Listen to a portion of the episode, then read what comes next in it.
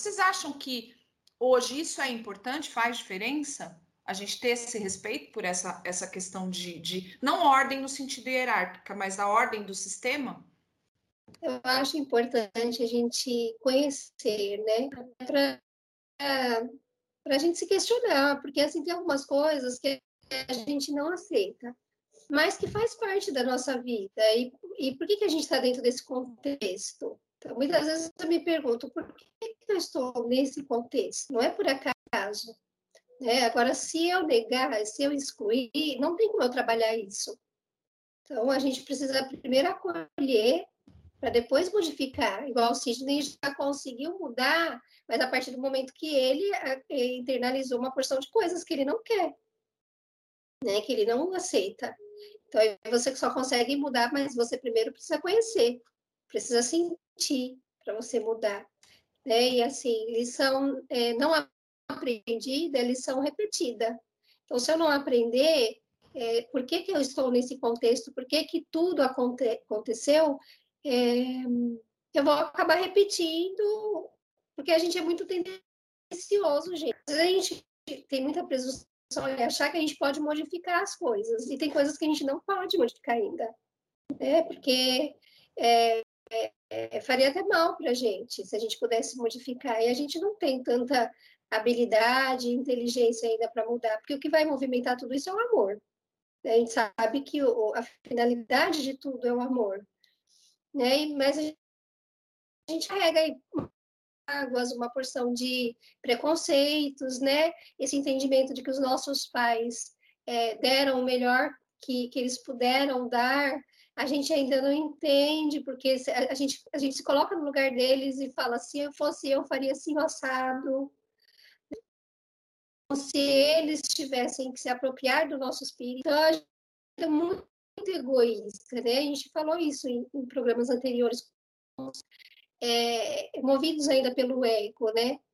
Mas a gente deixa de viver, né?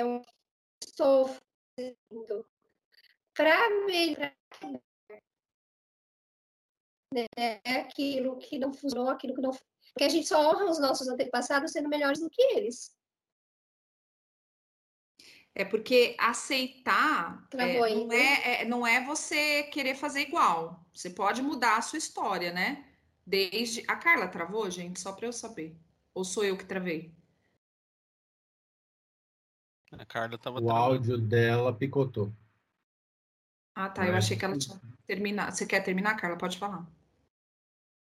Não, é isso mesmo. Aqui é. eu parei porque eu vi que congelou.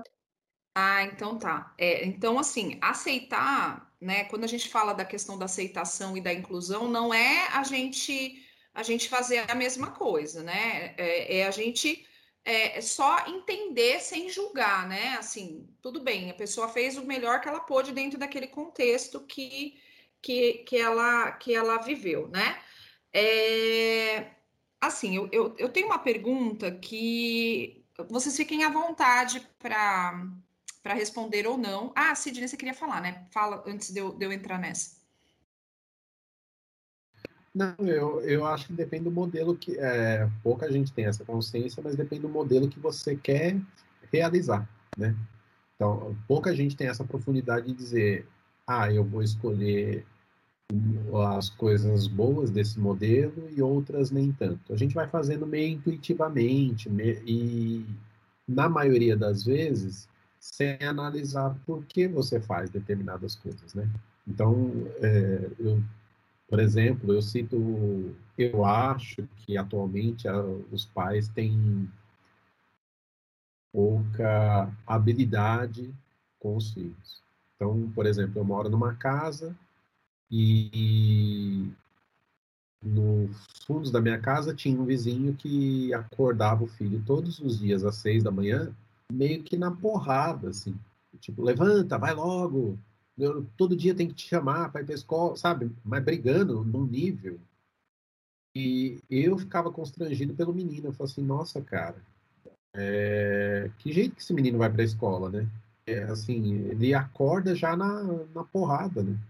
E eu fiquei pensando, durante muito tempo sobre isso, porque a gritaria do vizinho, obviamente, me acordava. Eu falava assim, será que essa pessoa não entende que não, ela não está ajudando, ela está prejudicando o filho dela, né? Mas, enfim. É...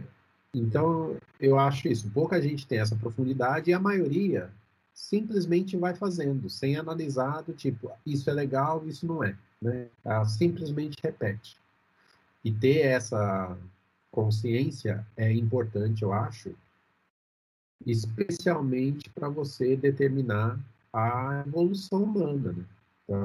A evolução do seu núcleo, o, se, se fosse apenas por inércia, e nessa o José vai poder falar melhor do que eu, naturalmente a gente evoluiria por, por inércia. Mas a inércia é pouco, né? Você tem que atuar mais, você tem que fazer mais. Então, se existe um modelo lá atrás que você não gosta por qualquer razão, você tem que atuar para tornar isso melhor, porque senão o negócio não evolui, né? Sim, concordo. E, e, e, hum, eu, assim, o que uma frase muito forte que existe na sistêmica é que cada um, e isso também é forte dentro do espiritismo. Para mim faz muito sentido e, e que é cada um tem o pai certo e a mãe certa, a família certa, o sistema certo, né? O Chico fala isso, né, que a gente nasce exatamente onde a gente precisa nascer. E a sistêmica ela vem direto nisso, sabe? Você tem o pai e a mãe certos para você. Eles podem não ser os que você, né? Quando você conta do menino, né? É, ele poderia ter a escolha de fazer diferente, mas ni, cada um aguenta. Se você tem esse pai desse jeito, você aguenta, entendeu? Então, é, isso, exatamente, José. Deus dá o frio conforme o cobertor. Mas é óbvio que a gente não precisa, como a gente já falou milhões de vezes, é, fazer escolhas de violência e de, e de, é, e de coisas assim que, que vão, vão trazer infelicidade, né? Isso é uma escolha, não é um determinismo, né? Você pode ser é, o pai certo de uma forma amorosa, mas você está com esse pai e essa mãe dentro daquilo que a gente acredita no espiritismo e dentro do que a gente acredita até aqui na o que a filosofia, o que embasa a filosofia sistêmica é que existe exatamente, você está exatamente onde você deveria estar e que você aguenta estar, né? Então, isso, isso é uma das coisas é, que, que faz muita, muita diferença. E quando você, a, e quando você aceita isso, quando você diz sim para essa situação e você deixa fluir, e quando eu digo dizer sim, não é você fazer igual ou você concordar com o que eles fizeram, é você entender que naquele momento as pessoas tentaram fazer o seu melhor, mesmo que foram extremamente fracassadas, entendeu? E a gente também fracassa, porque vamos pensar um pouquinho, né, nas futuras gerações aí que, que vem pela frente será que quando a gente toma as decisões de hoje, a gente está influenciando essas futuras gerações que vêm? E, o com, e como eles vão olhar? Será que eles vão olhar para a gente com orgulho e dizer: nossa, minha bisavó era uma professora e fazia isso, e fazia. Como o José fez aí, o tio avô dele, o primo avô dele, sei lá, era um cara que ganhou um prêmio Nobel. Cara, isso é muito grande, isso é, isso é um orgulho. José, você para com isso. Isso é um orgulho do, do é, de ter esse antepassado. A Carla, quando ela fala do, do até dos antepassados dela que eram, eram é, é, cangaceiros, eles será que eles tiveram outra opção quando eles decidiram né, serem, ser cangaceiros? Será que eles só tinham um lado da carnificina? Será que não existia um lado bom também? Porque todo mundo tem um lado bom e um lado ruim, né? Então, a gente, é, a gente, às vezes, não, nunca vai entender, como o Sidney disse, que vão ter respostas que a gente nunca vai ter, né? Então, é, o que a gente pode fazer é mudar o nosso olhar. É, é isso que a sistêmica é, é propõe assim, vamos mudar o nosso olhar. Sempre existe, né, uma escolha, uma opção, mas assim, às vezes as pessoas são, são tudo vai vai vai levando as pessoas para um lado mais difícil mesmo, né? Mas enfim, era o que o que tinha para eles naquele momento e o que eles seguiram fazendo. Então, a, a, a questão é, é a gente olhar sem julgamento. É difícil? É, mas é para a vida, né? Não é pra, só para trás que a gente olha sem julgamento. É para frente também, né? Para os nossos amigos, para as pessoas, a gente cansa de dizer isso, né? Então, olhar sem julgar e incluir as pessoas no sistema é, é uma forma de você tratar você mesmo, é, faz bem para você. E uma das coisas né, que a sistêmica fala que, que é, é bem interessante, aí eu quero que vocês façam esse, esse exercício. Existe alguém na família de vocês, e aí eu não estou falando na primeira família, estou falando na família original, é, que foi excluída pelos outros. E uma pessoa excluída é uma pessoa que quando as pessoas vão se referir a ela, eles nunca vão trazer algo positivo daquela pessoa. Eles vão trazer, ou às vezes tem um alcoólatra, às vezes tem uma pessoa ali que, é, que era doente mental, às vezes teve uma pessoa que teve uma depressão, e são os excluídos do sistema. Eu, por exemplo, tinha uma. uma... Sidney, que tragédia. Entendi. Mas assim, é, agora eu quero que vocês pensem na família de vocês atual, tá? E eu não estou falando de filhos só, não. Eu tô falando de, de, por exemplo, meus primos, me, as pessoas que são mais, mais ali dentro da, dessa geração nossa ali. É, existem, existe repetição? Alguém que passou exatamente a mesma coisa que aquele que foi excluído lá atrás? Vocês conseguem achar aí uma semelhança de alguém que, que viveu exatamente, não exatamente, eu estou falando não a mesma história, mas que repetiu um vício, repetiu um hábito errado, é, errado ou ruim, né, que seja, que justamente excluiu essa pessoa do sistema? E aí vocês podem ficar à vontade, se não quiser também responder, não tem problema. É, eu tenho um irmão, né, adotivo. Então, a mãe dele ela foi excluída da família porque ela, ela era drogada, ela vivia nas ruas. Hoje seria é, a Cracolândia. E ela ficou grávida do, do meu irmão. Minha mãe cuidou dela durante a gravidez e adotou o meu irmão, o, o Sandro era uma criança maravilhosa. Ele era um menino assim fantástico, mas sempre retraído e tímido. E quando ele fez 14 anos, ele começou a querer saber, porque nunca foi, a gente nunca escondeu dele que ele era adotado, que ele era filho dela. De vez em quando ela vinha ver. Mas quando ela vinha, a gente queria excluir também, não queria que ela ficasse, achava que ela que ela não era boa para ele, não é, né, nem para ninguém. Então é, é a ovelha negra da família, né, que todo mundo fala. Hoje talvez nós teríamos um olhar diferente para ela, mas na época eu lembro que ninguém queria que ela viesse aqui em casa, né? E dava graças a Deus quando ela ia embora. Imagina, né? O, e, e, ele, todo o amor que ele tinha por essa mãe, porque independe da, é. dessa questão, é um amor que, Aí que a minha avó, transcende. Minha avó tentava fazer, tipo, deixava ela sair um pouquinho com ele, ficava junto. A gente gostava, eu gostava dela, não tinha o que falar dela, não, porque para mim ela sempre foi muito boazinha. É, ele, quando fez 14 anos, ele começou a trazer essas tendências. Então, ele mudou totalmente, né? Então, ele, a gente percebe que ele vivia naquele meio, né? É, que é muito nítido, gente.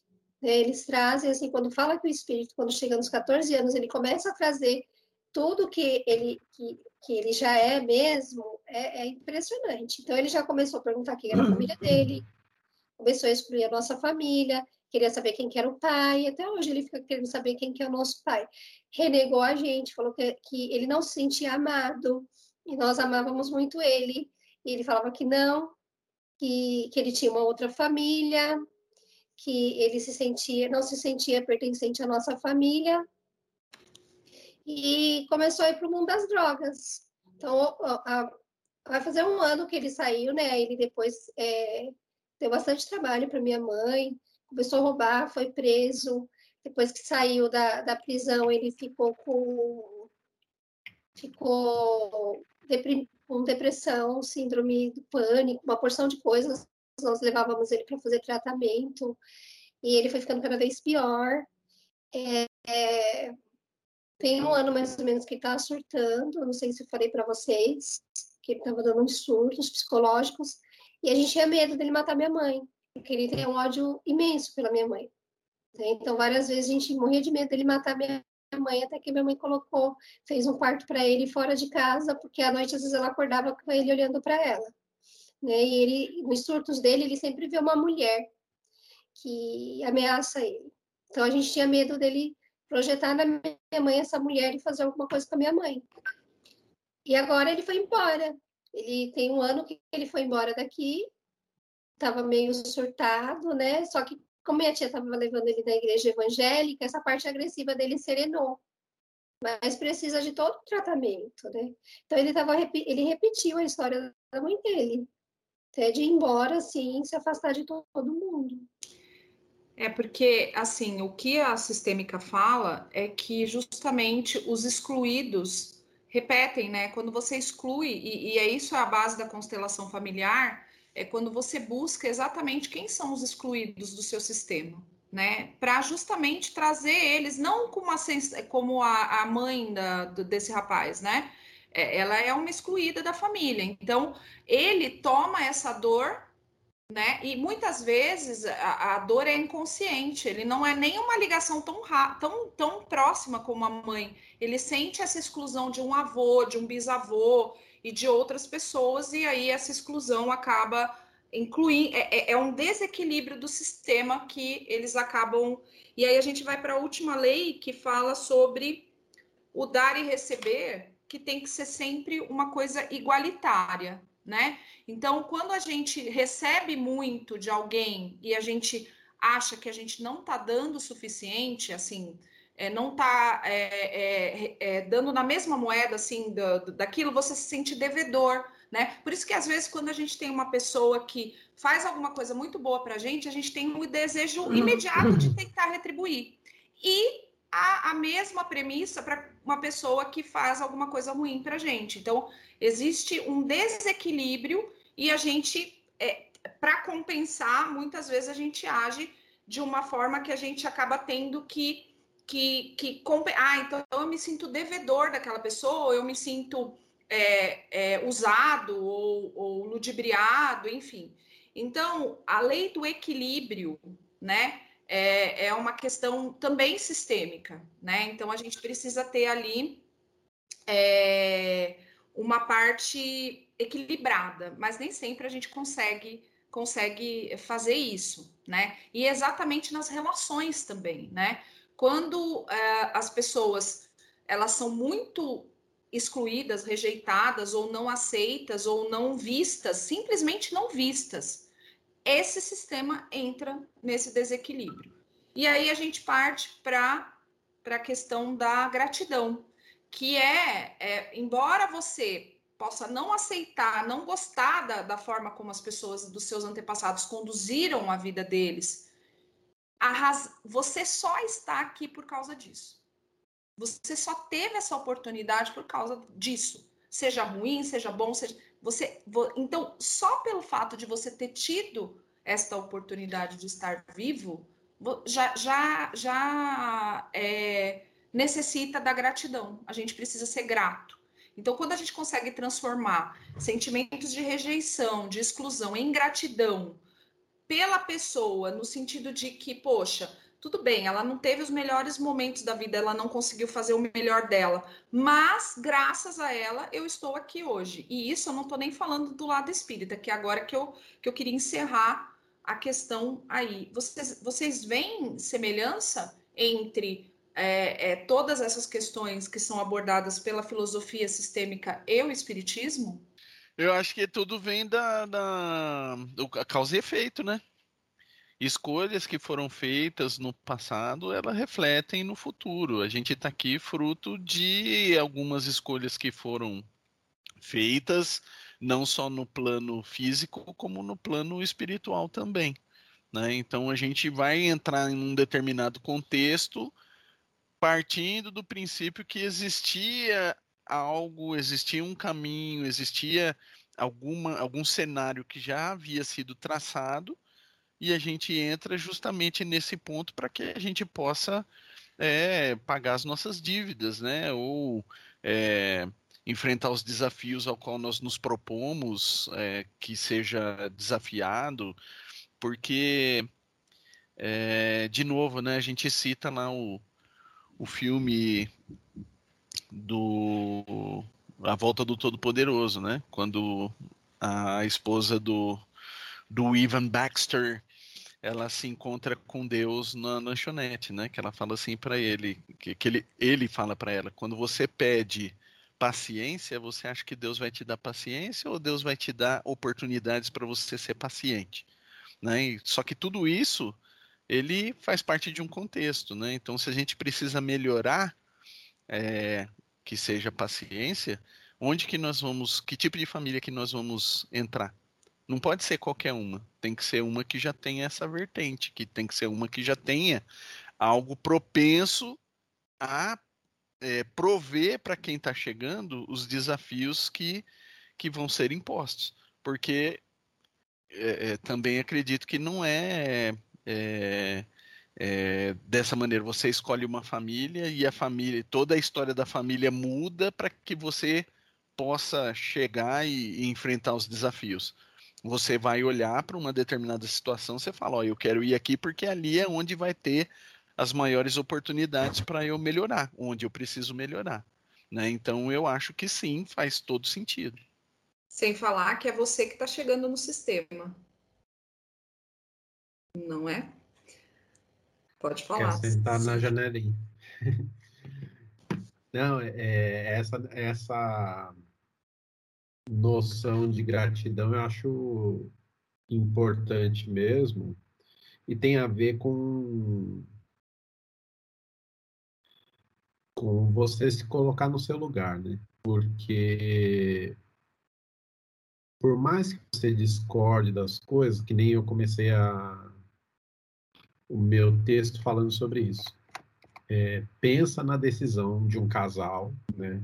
E nesse Nesse grupo de cinco crianças, teve um casal que ficou com duas das, das cinco crianças existentes.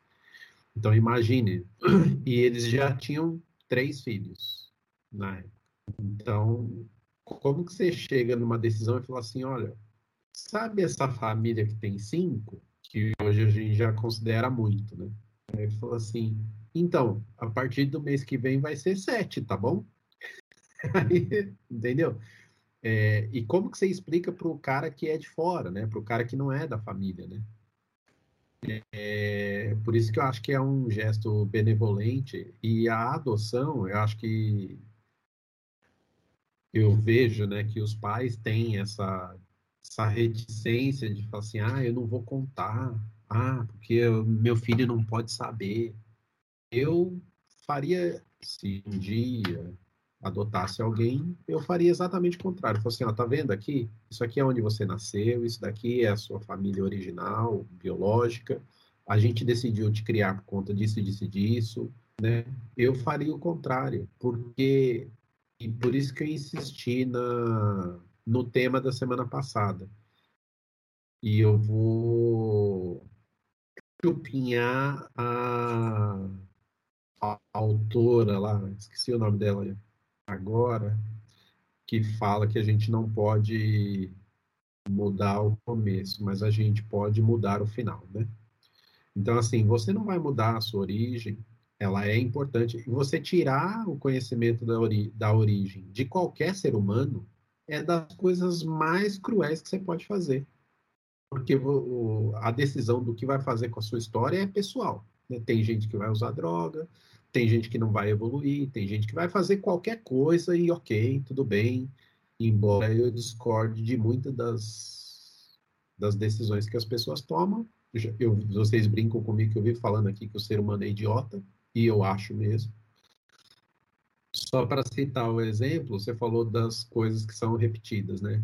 Eu vejo a geração que veio da minha família depois de mim, é, que são os meus primos mais jovens que eu, quase todos eles tiveram filhos ou engravidaram é, muito cedo, quase na adolescência, muito, a maioria antes de casar, antes de ter uma profissão definida, antes de estudar, antes de estarem prontos, entende?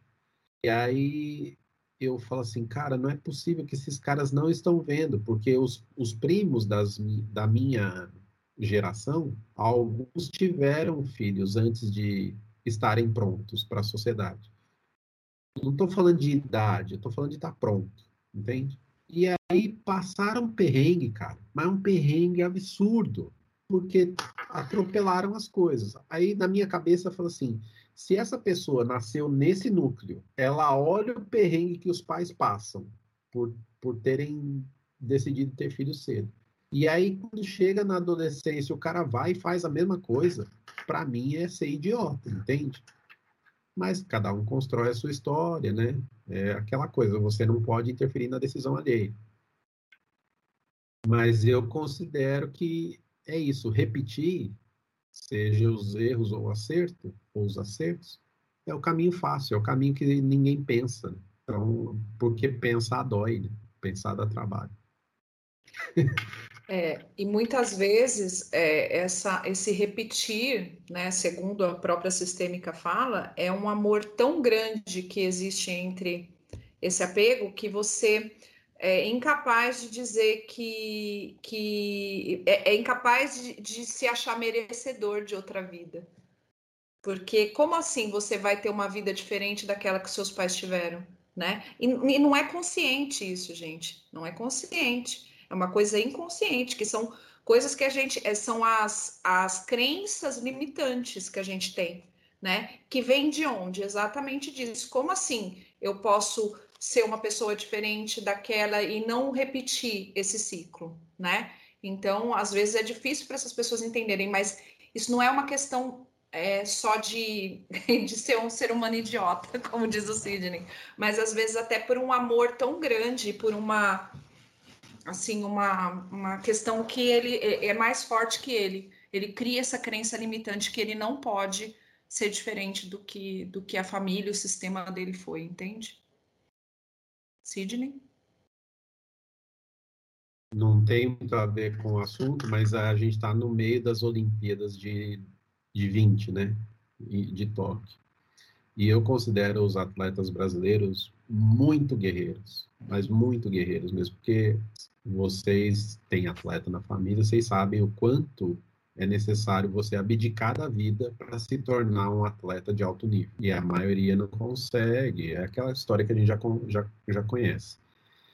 E, e num país que, é, que eu considero periferia do mundo, os caras chegam na, na Olimpíada e conseguem tirar uma medalha, um país que tem porcentagem do PIB investido em esporte, né? É, assim, é guerreiro. Então, assim, serve de exemplo para as pessoas. Você quer fazer, você tem que fazer algo extraordinário, cara. Se você só repetir o que está pronto, você não vai andar, você não vai sair do lugar. Você tem que fazer algo que seja fora da curva, seja na sua vida, seja no seu trabalho, seja nas suas relações, porque se você não fizer, não tem jeito. E aí tem essas crenças que você está falando limitantes, né? Porque a pessoa nasce dizendo assim, ah, isso não é para você. Ah, isso daí você nem, nem sonha com isso, porque gente da nossa família aqui, não, não tem direito a isso. Quem disse, cara? Quem disse que você não pode? Entende? É, a gente caiu num universo aqui que é um tema que eu que eu ando muito focado, que é isso, né? Quem disse que você tem que ser empregado, que você tem que ser concursado, né? que você tem que ter o seu salário todo dia 5? Quem disse que só existe esse modelo? Entende? Requer esforço, requer trabalho, requer dedicação, tempo, as famosas 10 mil horas para você ficar bom, né? Mas você tem que tentar. Você vai aceitar tudo, de, de dizer, ah, é isso que a vida me deu, que Deus quis assim, ah, porque tá indo, né, do jeito que Deus quer. Cara, isso me revolta de um jeito que, nossa senhora, eu fico irado com esse tipo de pensamento. fiquei pensando aqui, claro, na, na, sua pergunta, você falou assim, o que tem a ver com o espiritismo? Eu estou aqui pensando, é, pegar uma frase do Einstein, vou adaptar. O Einstein falava assim, Deus não joga dados com o mundo. Eu penso assim, vou adaptar. O plano espiritual não joga dados com as reencarnações. Porque é, seria muito fácil falar, é o acaso. Né? Pega um espírito aqui, ah, reencarna ali, filho. Ah, vem você, reencarna na outra. Não, vem cá. Não, eu acho assim, se a gente aqui, hoje, nós já temos uma tecnologia que é mineração de dados, a gente sabe, o data science, a ciência de dados, nós estamos, assim, é, é o que está bombando. Isso no plano espiritual já é conhecida, ou seja, eu acho que as, as, reencarnações têm todo um planejamento. Peraí, qual é o perfil daquela família? Ah, esse, esse, esse, esse. Quem é o, o pleiteante? Esse cara, não, não, aqui vai dar ruim. Não, deve ter alguma coisa assim. Não deve ser por acaso. Eu me recuso a pensar que seja por acaso. O plano espiritual não joga dados com as reencarnações. Então, é, até que ponto é causa e consequência? Aí já é uma outra discussão, avançada da hora, é um outro papo. Mas, assim, não é por acaso. Então, se a gente está em qualquer, numa outra, uma determinada família, num seio familiar, num sistema, não foi por acaso. Não foi por acaso. Então, a repetição não é que é assim determinístico. Não é que a coisa você está fadada a seguir o caminho, né? Como eu coloquei agora há pouco do, a, a, música do Marvin, né? O seu destino já sei de cor, né? Eu vou seguir a trilha do meu pai. Não, a questão é, é assim: é, se você está num ambiente que tem tais tais características, é muito provável que vai seguir mas não é determinístico, pode não seguir. Mas aquele, aquele perfil, aquele conjunto, aquele sistema tem condições tais, tem, uma, uma tem toda uma sistemática, pegando, sendo, sendo pleonasmo, usando pleonasmo, aquele sistema tem uma sistemática, né? vamos fazer o pleonasmo aqui de novo. Cara, vai acontecer isso, a chance de acontecer é grande. Mas por quê? Porque você, quando estava reencarnando, já tinha aquele perfil, você tinha que testar aquilo, você tinha que aprimorar aquela condição. Não é que você pegou um cara do, do que não tem nada a ver e, e, e cai ali. Então eu acho assim, insisto, não, não, o acaso não existe. Né? Em algum momento do livro dos Espíritos, isso é muito bem, muito bem enfatizado. O acaso não existe. Então a gente tem que extrapolar isso para tudo para tudo, inclusive planejamento encarnatório, inclusive constelação familiar, inclusive sistema familiar e, e por aí vai. E uma última coisa que, que a gente fala assim, é que, não sei, a gente fala assim, ah, a gente precisa concordar com os pais, discordar com os pais. É interessante lembrar que o mandamento lá, mosaico de Moisés não diz para amar pai e mãe, diz para honrar, honrar pai e mãe. Necessariamente não precisa amá-los, mas você precisa honrá-los. É, e essa palavra é chave dentro do sistema, da, da sistêmica. Honrar. Honrar com gratidão, sabe? Então, é bem exatamente isso. Então, o Zé conseguiu resumir muito bem a, a, o que é a visão sistêmica. Você não precisa seguir a, a, mesma coisa, mas você, você, inclusive, pode ter vindo exatamente para ajudar esse sistema a mudar né? Então, essa questão é muito, muito importante, mas sem deixar de lado honrar, né? Eu, eu até trouxe aqui para mostrar para vocês, eu tenho um, um, um, livro que eu acho que é legal de colocar, que é, é, é um álbum familiar e eu coloco todas as fotos das pessoas do meu sistema, desde os meus antepassados, meus bisavós, até os meus, os meus primos, os meus filhos e, e, todo mundo. E isso é uma coisa que é um exercício que eu vou fazer com os meus filhos, e eu já falei para o Alexandre também, porque é legal quando você estiver você tiver fazendo isso, é, de buscar essas referências e de pelo menos saber o nome. É, você não, às vezes não, não faz ideia de como seja a pessoa, mas você honra e agradece essa pessoa por ela ter estado exatamente onde ela tinha que estar para você chegar onde chegou. E o espiritismo vai muito além disso, né? A gente consegue explicar isso muito melhor do que a própria sistêmica explica. Carla, pode falar, desculpa a intromissão. É, a gente é o que o Zé falou, né? Honrar os familiares, né? Mas como? Sendo melhor do que eles. Porque a constelação familiar, ela levanta os conflitos, né? Então, mas não para por aí. É, e a lei é de mudança. É algo que a gente não vai fugir, é de mudança. né? O Sidney colocou das famílias que perceberam que, os, uh, que tiveram exemplos, né? E fizeram do mesmo jeito. Mas se a gente for parar para pensar, a maioria de nós, os pais não planejaram que nós estivéssemos aqui. Muitos de nós não fomos planejados. Mas estamos aqui, né? E o que, que eles desejam para nós? A gente sempre deseja para os filhos o melhor, que eles sejam melhores do que a gente. Aí a gente sabe que eles vão olhar para a gente e muitas coisas eles não vão repetir, porque eles vão achar que foi chato, vão achar que... e, e não vai servir. Muita da parte da, que a gente educa dos nossos filhos, como os nossos pais nos educaram, muitas coisas não servem para os nossos filhos, se a gente educar do mesmo jeito. Né? E eles também vão ver algo em nós que para eles não vai servir. E educar os filhos deles de outra forma, né? Mas a lei é de mudança e mudança sempre para o melhor. É, não tem como a gente ficar estacionado. É porque a gente é supervisionado também. Né? A espiritualidade dá um jeitinho da gente crescer. Que é igual o professor na sala de aula com um bando de criancinha. Se ele vê que ali tem um aluno que não consegue né, é, desenvolver, ele vai fazer de tudo para que aquele aluno se desenvolva. Né? Ele vai procurar até ajuda externa, né, psicológica ou, é, ou outro tipo de ajuda para que aquele aluno se desenvolva. Então, a gente é supervisionado por espíritos amigos que querem o nosso melhor e eles sabem que a gente pode dar o nosso melhor, mas eles respeitam o nosso livre-arbítrio. Né? Então, isso a gente não é algo que a gente tem que internalizar muito. Eles respeitam muito o nosso livre-arbítrio. Mas a gente tem, sim, toda, todo um amparo espiritual. E dentro dessa constelação é, familiar e sistêmica, existem espíritos muito iluminados que, que viveram entre nós. É, a gente geralmente traz a parte negativa, mas existe, sempre existiram espíritos muito iluminados que vieram para que aquela família pudesse progredir, para que esse sistema pudesse progredir e crescer. Então, dentro da doutrina espírita, é bonito a gente saber disso, né? Muitos vieram até de outros orbes para nos auxiliar, né? É isso, gente. Eu acho que é, uma, é um tema é bastante polêmico até, né? Existem algumas pessoas que não, não concordam e, e, tudo bem, né? Mas fala, José, você quer complementar a Carla? Não, é, também. Sim, não, é complementação. Mas é, é o seguinte exercício para vocês, né, na questão reencarnatória. Nós, nós reencarnamos aqui em famílias brasileiras, aí não, cada um contou sua história, veio da Europa, veio de Pernambuco, veio da Itália, veio do, dos Balcãs, enfim.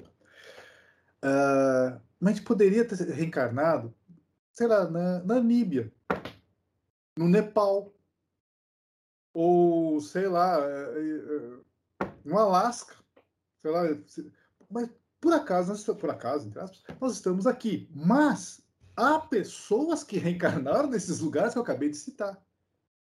Estamos todos na Terra. É um sistema. Se a gente olhar para o planeta como um sistema, nós estamos num sistema. Mas e aí? Por que, que nós estamos aqui? Por que aqueles outros estão lá? É, é, esse é um exercício interessante de se pensar. Quem planejou isso tudo? Quem está coordenando isso tudo? Está tudo ao acaso? Está tudo a esmo? Hum, hum, assim, é, Deus está jogando dados realmente? Então, será? é uma coisa para se pensar. E vamos lembrar, nós somos em 8 bilhões. Imagina o sistema computacional, se é que existe lá no plano espiritual, tomando conta disso tudo. Eles se comunicam? Porque a gente fala assim, ah, mas tem lá o nosso lar, mas nosso lar é aqui. Quem é a colônia, quem é a colônia espiritual que toma conta de Katmandu, lá no Nepal? A gente, a, a gente, sempre olha, sempre, eu já falei isso lá atrás, no, no, episódio anterior. A gente fica só olhando para o nosso umbiguinho aqui no Brasil. Mas pera lá, não, como disse, o Sidney disse, nós somos uma periferia do planeta. Então, só existe uma colônia espiritual tomando conta do, do planeta inteiro, é responsável, assim, interagindo, intercambiando com o planeta inteiro. A coisa é muito maior do que os livros, os romances romanceiam. Vamos fazer outro pleonasmo aqui agora. É muito maior. Agora, José é, foi, foi filosófico. É, é um sistema muito grande. É um conjunto de pessoas, de almas encarnadas, muito grande. Aí você imagina, bom, se, e nós temos os mentores espirituais. Gente, tem, tem, tem que ter 8 bilhões de mentores, ou, ou, um toma mais conta, que nem é, orientado, né? Eu tenho, eu tenho vários orientados de mestrado. Então, na realidade, eu sou um orientador de 5, 6, enfim. Deve ser o mesmo esquema dos mentores, não deve ser um, um para cada, não. Não, aí, teria que ter 8 bilhões de, de mentores Seria muito valor para pouco espírito, né? Exato, exato. Sabe? Então, assim, a gente tem que parar de pensar que tudo é como se fosse um romance espírita. Não, nesse ponto eu sou reticente à, à, à, à eficácia didática dos romances espíritas. Porque a coisa é muito mais pesada, ampla, sistêmica do que um simples romance espírita. Exatamente, muito bem, é isso mesmo. Eu acho que é, a ideia é essa mesmo. É, não é olhar com romantismo, é olhar com realidade e com gratidão. Eu acho que essa é a grande mensagem. Eu, eu agradeço vocês por compartilhar com a gente, né, comigo, as histórias, né? Eu, eu gosto muito desse assunto, já fazia tempo que eu queria trazer para vocês. Espero que, de alguma forma, eu acho que é uma proposta de reflexão, não, é, não são verdades ou, ou questões que a gente está impondo, né? Todas são questões para a gente parar e pensar. E são coisas que fazem sentido para mim. É, e eu queria compartilhar um pouquinho com vocês é, essa, essa, essas vivências, né? É, essas ideias, porque para mim faz muito sentido e tem sim muito, é, muita conexão com o Espiritismo, porque o Espiritismo consegue ir além disso. Então, para mim, quando eu, eu tive acesso às ideias sistêmicas, é, justamente é, por eu ter é, o, uma formação espírita, eu consegui enxergar com os olhos muito abertos para isso, né? Mas, assim, é, é, bem interessante. Eu sugiro que as pessoas que gostem é, procurem, né? Quem gosta, quem tem muita gente indo atrás dessas questões dos, das constelações familiares, tem dado muito certo, né?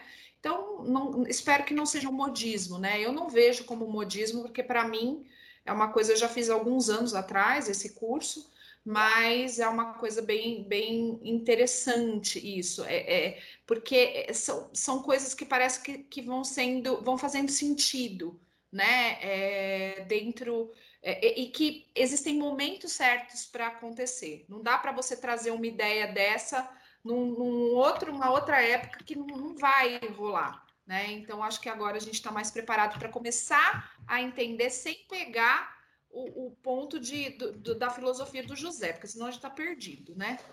Mas é isso, gente. Muito obrigada. Curtam, compartilhem. Se vocês quiserem compartilhar conosco histórias, perguntar, nós estamos à disposição. É, sigam, nos sigam nas redes, como diz o Alexandre. É, e, e, e ouçam os podcasts, enfim. Estamos aqui para tentar trazer coisas diferentes para vocês e a opinião de vocês é sempre muito importante. Muito obrigada, boa noite para todo mundo.